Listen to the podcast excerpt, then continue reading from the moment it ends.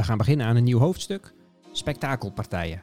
Korte partijen met volop tactische motieven, effectieve aanvallen en het offeren van stukken. Ga jij de uitdaging aan? Kun jij deze partijen echt blind volgen?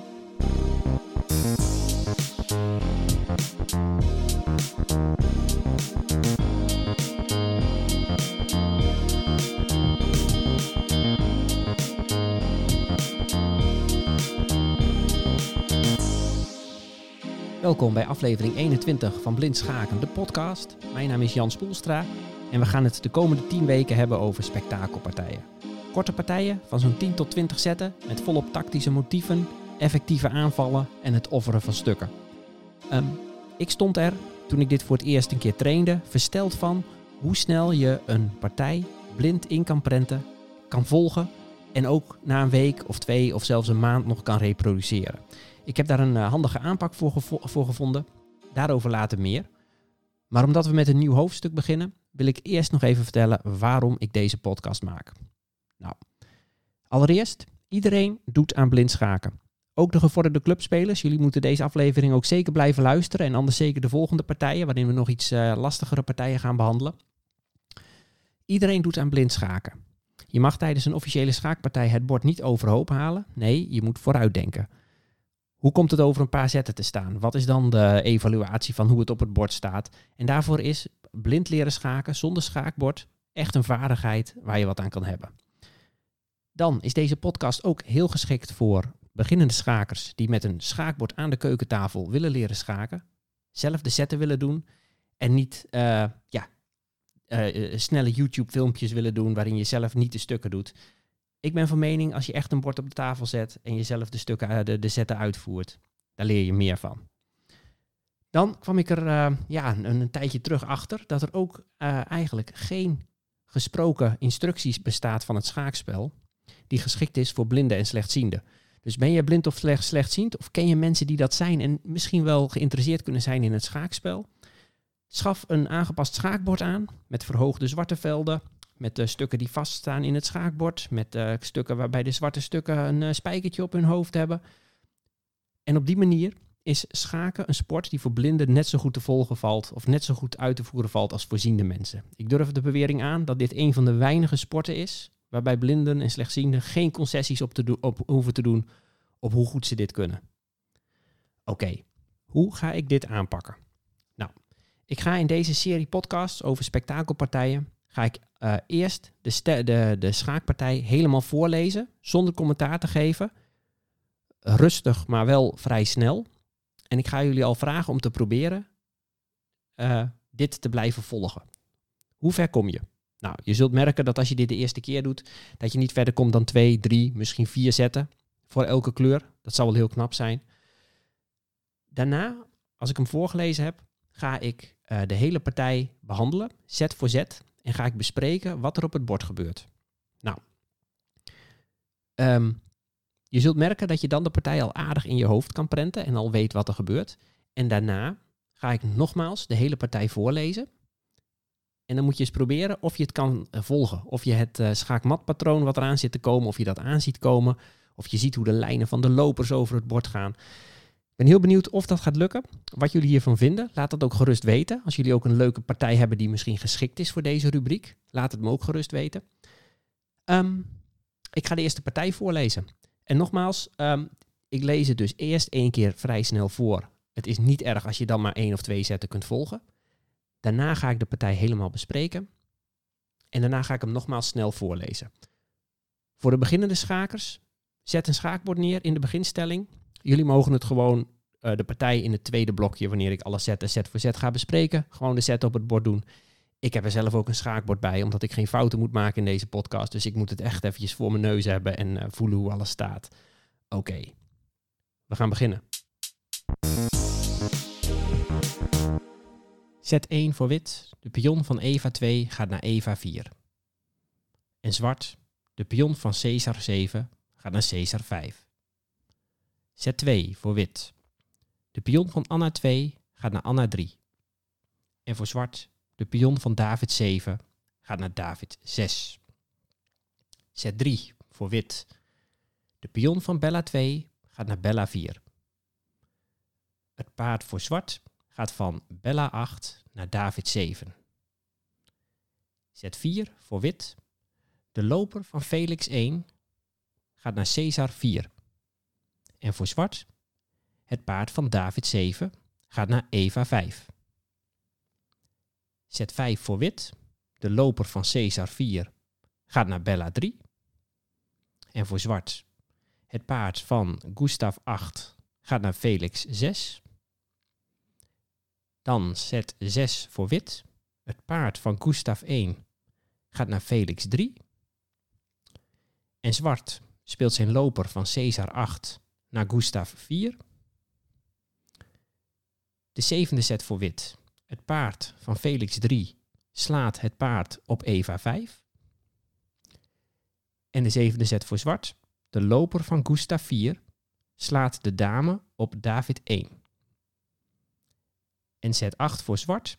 Misschien zie je hem al aankomen. De loper van Bella 3 slaat de pion op Felix 7 met schaakmat. Oké, ik ga de partij nogmaals voorlezen, maar nu ga ik er uitgebreid omheen vertellen. Ik heb zelf een schaakbord voor mijn neus liggen. Uh, voor startende spelers, ik uh, raad jullie ook aan dat te gaan doen. Gevorderde spelers, jullie kunnen achteroverleunen, ogen dicht en proberen uh, te visualiseren wat er op het schaakbord gebeurt. Kun je het volgen? Oké. Zet 1 voor wit. Het was overigens een partij van mezelf in een online toernooi. Waarbij ik een beetje een dubieuze opening speelde. Later meer daarover. Um, goed, de eerste zet voor wit. De pion van Eva 2 gaat naar Eva 4. Nou, die pion die staat in het centrum. Uh, die zorgt ervoor dat onze loper van Felix 1 en onze dame van David 1 eruit kunnen. Is een populaire eerste zet. Uh, ja, veel partijen beginnen zo. De eerste zet voor zwart is de pion van Caesar 7 naar Caesar 5. Nou, deze pion die oefent invloed uit op het centrum, met name het veld uh, David 4. Het is een uh, vrij populaire opening voor zwart, waar zwart over het algemeen ja, goed mee scoort. Um, de tweede set voor wit is de pion van Anna 2 naar Anna 3. Nou, die uh, gaat tegen de principes van de babbeltorens, waar we het in podcast nou, 10 over gehad hebben. Het is geen pion in het centrum. Um, er worden geen stukken ontwikkeld. Dit is eigenlijk een, een matige eerste zet. Maar het doel van Anna 3 is om op de volgende zet de pion naar Bella 4 te spelen en die pion van zwart van Caesar 5 bij het centrum vandaan weg te lokken. Om vervolgens alle stukken eruit te gooien en de aanval te kiezen. Oké. Tweede zet voor zwart is het verdedigen van zijn Caesar 5 pion door zijn pion van uh, David 7 naar David 6 te spelen. Zet 3 voor wit. Daar komt hij. Zijn pion van Bella 2 gaat naar Bella 4. Uh, daarmee vallen we de zwarte pion op Caesar 5 aan. We proberen, uh, het, doel is eigenlijk om uh, een zwarte pion uit het centrum te lokken door hem uh, te verleiden om te slaan op Bella 4. Maar dat deed zwart niet. Op de derde set speelde zwart namelijk zijn paard van Bella 8 naar David 7. Daarmee zet hij nog een verdediger op het pionnetje van Caesar 5. En gaat hij niet in op het gambiet dat wit hem hier aanbiedt. Oké. Zet 4 voor wit. De loper van Felix 1 gaat naar Caesar 4. Nou, dit is een heel mooi veld voor de, voor de loper om naartoe te gaan in de opening. Vanaf het veld Caesar 4 kijkt de loper namelijk helemaal via uh, David 5, Eva 6 naar het veld Felix 7. En dat veld Felix 7 wordt alleen gedekt door de koning van wit, uh, door de koning van zwart op Eva 8. Dus dat is een, uh, ja, in veel agressieve openingen is dat pionnetje op Felix 7 echt een doel. Daar probeer je je stukken op te richten. Nou, zwart vindt die loper nu al vervelend en daarom speelt hij zijn paard van David 7 naar Eva 5. En vanaf Eva 5, nou dat is een mooi veld voor dat paard. Dat staat lekker in het centrum, gedekt door een eigen pion. Um, en hij valt bovendien de loper op Caesar 4 aan. Nou, wit wil die loper niet kwijt.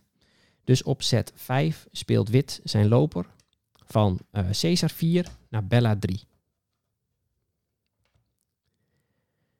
Zwart gaat nu door met ontwikkelen. Hij speelt zijn paard van Gustav 8 naar Felix 6. Dat paard van Felix 6 valt de pion op Eva 4 aan. Ik heb besloten om daar niets aan te doen, omdat ik uh, het idee had dat ik voldoende uh, actief spel terug zou krijgen als ik nu door zou gaan met het ontwikkelen van mijn stukken. Daarom speelt wit op zijn zesde set het paard van uh, Gustav 1 naar Felix 3. Dan komt set 6 voor zwart. En die speelt zijn loper van Caesar 8 naar Gustav 4. Vanaf Gustav 4 valt die loper het paard van zwart op Felix 3 aan. En via Eva 2 kijkt die loper bovendien naar de dame op David 1. Je zou dus zeggen, dat paard van Felix 3, dat staat gepend. Als dat verplaat, als ik dat wegzet, slaat zwart met zijn loper de dame van wit. Oké. Wit besluit toch om met zijn paard van Felix 3 het paard van zwart op Eva 5 te slaan. Dat is set nummer 7 voor wit. Het paard van Felix 3 slaat op uh, Eva 5. De lijn van de zwarte loper van Gustav 4 richting de dame komt hiermee vrij. Dus zwart kan de dame van wit slaan. Nou, dat is ook de set die op het bord komt. Dat is ook een foute set. Ik zal uh, straks, nadat ik straks de partij nog een keer voorlees, zal ik ook even zeggen wat een, een, een andere leuke vervolg op deze stelling zou kunnen zijn. Zwart slaat met zijn loper van Gustav 4 de witte dame op David 1. En nu komt de schaakmatset voor wit. Um, het paard dat we net naar Eva 5 gezet hebben, dat kijkt, net als de loper die nog op Bella 3 staat, naar het veld Felix 7. En wit slaat nu met zijn loper van Bella 3 de pion op Felix 7 met schaakmat. Die loper op Felix 7 kan namelijk niet geslagen worden door de koning, want dan zet hij zichzelf weer schaak, doordat er nog een paard op Eva 5 staat. Nou, de koning van zwart staat tot nog op Eva 8. Hij kan niet naar uh, Eva 7 toe, want daar staat nog een pion. Hij, zou, hij heeft nog wel een vluchtveld op David 7, maar ook, het, uh, maar ook dat veld wordt gedekt door het paard van Eva 5. Dus we zien hier dat de loper en het paard samen schaakmat geven. Oké, ik ga nu de stelling nog een keer voorlezen. Probeer of je dit blind kunt volgen nu en of je iets verder komt dan de eerste keer.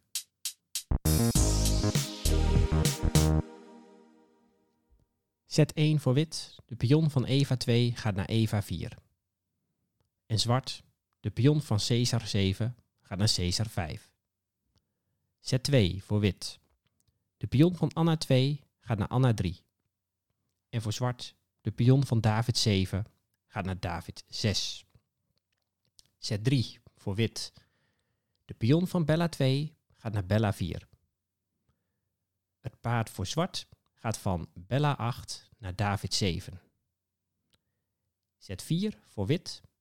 De loper van Felix 1 gaat naar Caesar 4. En voor zwart het paard van David 7 gaat naar Eva 5. Zet 5 voor wit. De loper van Caesar 4 gaat naar Bella 3. En voor zwart. Het paard van Gustav 8 gaat naar Felix 6. Dan zet 6 voor wit.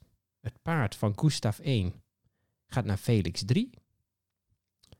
En zwart speelt zijn loper van Caesar 8 naar Gustav 4. De zevende set voor wit. Het paard van Felix 3 slaat het paard op Eva 5. En de zevende set voor zwart. De loper van Gustav 4 slaat de dame op David 1. En set 8 voor zwart. Misschien zie je hem al aankomen. De loper van Bella 3 slaat de pion op Felix 7 met schaakmat. Nou, hopelijk was dat een beetje te volgen. De opening die hier op het bord kwam, dat was de Delayed Wing Gambit. Dat is een opening in het Siciliaans waarbij je met je pion van Bella 4 probeert om de pion van zwart op Caesar 5 weg te lokken. Nou, het is een beetje een dubieuze opening. Het idee is dat je een, uh, ja, een pion offert. Vervolgens je pionnen zelf in het centrum van het bord zet. Al je stukken eruit gooit en roekeloos aanvalt. Nou, dat is uh, online heel leuk om te doen. In een officiële rustige partij zou ik het nooit doen. Want sterkere spelers hebben vaak de weerlegging van dit soort gambieten wel paraat. Even op een gegeven moment sloeg wit met zijn paard van Felix 3, het paard van zwart, op Eva 5. En toen kon zwart de, de dame van wit slaan op David 1. Nou, dat was een foute zet. We hebben het schaakmat net gezien. Nu nog even de beste zet voor zwart in die stelling. Dat is gewoon het paard dat net op Eva 5 geslagen heeft. Terugslaan met de pion van David 6. Dus die zet komt nog even op het bord. Pion van zwart van David 6 slaat het paard op Eva 5. Dan is de volgende set voor wit ook een leuke. Het is de beste set uh, die de, de chess engine aangaf, die de schaakcomputer aangaf. Het betreft ook weer een dameoffer. Wit slaat met zijn dame van David 1 de zwarte loper op Gustav 4. Nou, en dan zou je denken, ja maar, die dame kan toch geslagen worden door het paard dat nog op Felix 6 slaat, staat? Nou, dat kan ook. Is ook de beste set voor zwart, dus die komt ook op het bord. Het paard van zwart slaat de witte dame op Gustav 4. En nu, wit is een dame kwijt. Ja, die moeten we toch wel terug zien te winnen, want anders dan, uh, of schaakmat geven, want anders dan uh, uh, ga je het alsnog verliezen. Maar wit speelt nu zijn loper van Bella 3 naar Anna 4 met schaak. En er staan nog allemaal stukken om die zwarte koning heen. Dus die kan, hij kan ook dus geen enkele kant op. Het enige veld om hem heen wat nog open staat, dat is het veld David 7. Maar ja, daar staat hij nog steeds schaak door diezelfde loper op Anna 4. Hij moet er iets tussen zetten. Nou, er komen twee stukken in aanmerking voor. Allereerst zou hij zijn pion van Bella 7 naar Bella 5 kunnen spelen. Maar als hij dat doet, slaan we die pion en heeft hij hetzelfde probleem. Het tweede stuk wat er daarom tussen moet, is de dame van David 8. Dus zwart moet nu zijn dame van David 8 naar David 7 spelen. Wit slaat die dame met zijn uh, loper van Anna 4. Dus loper van Anna 4 slaat de dame van zwart op David 7. En zwart moet die loper terugslaan. Of dat moet niet, maar dat is de beste zet. Zwart slaat de loper van wit op David 7.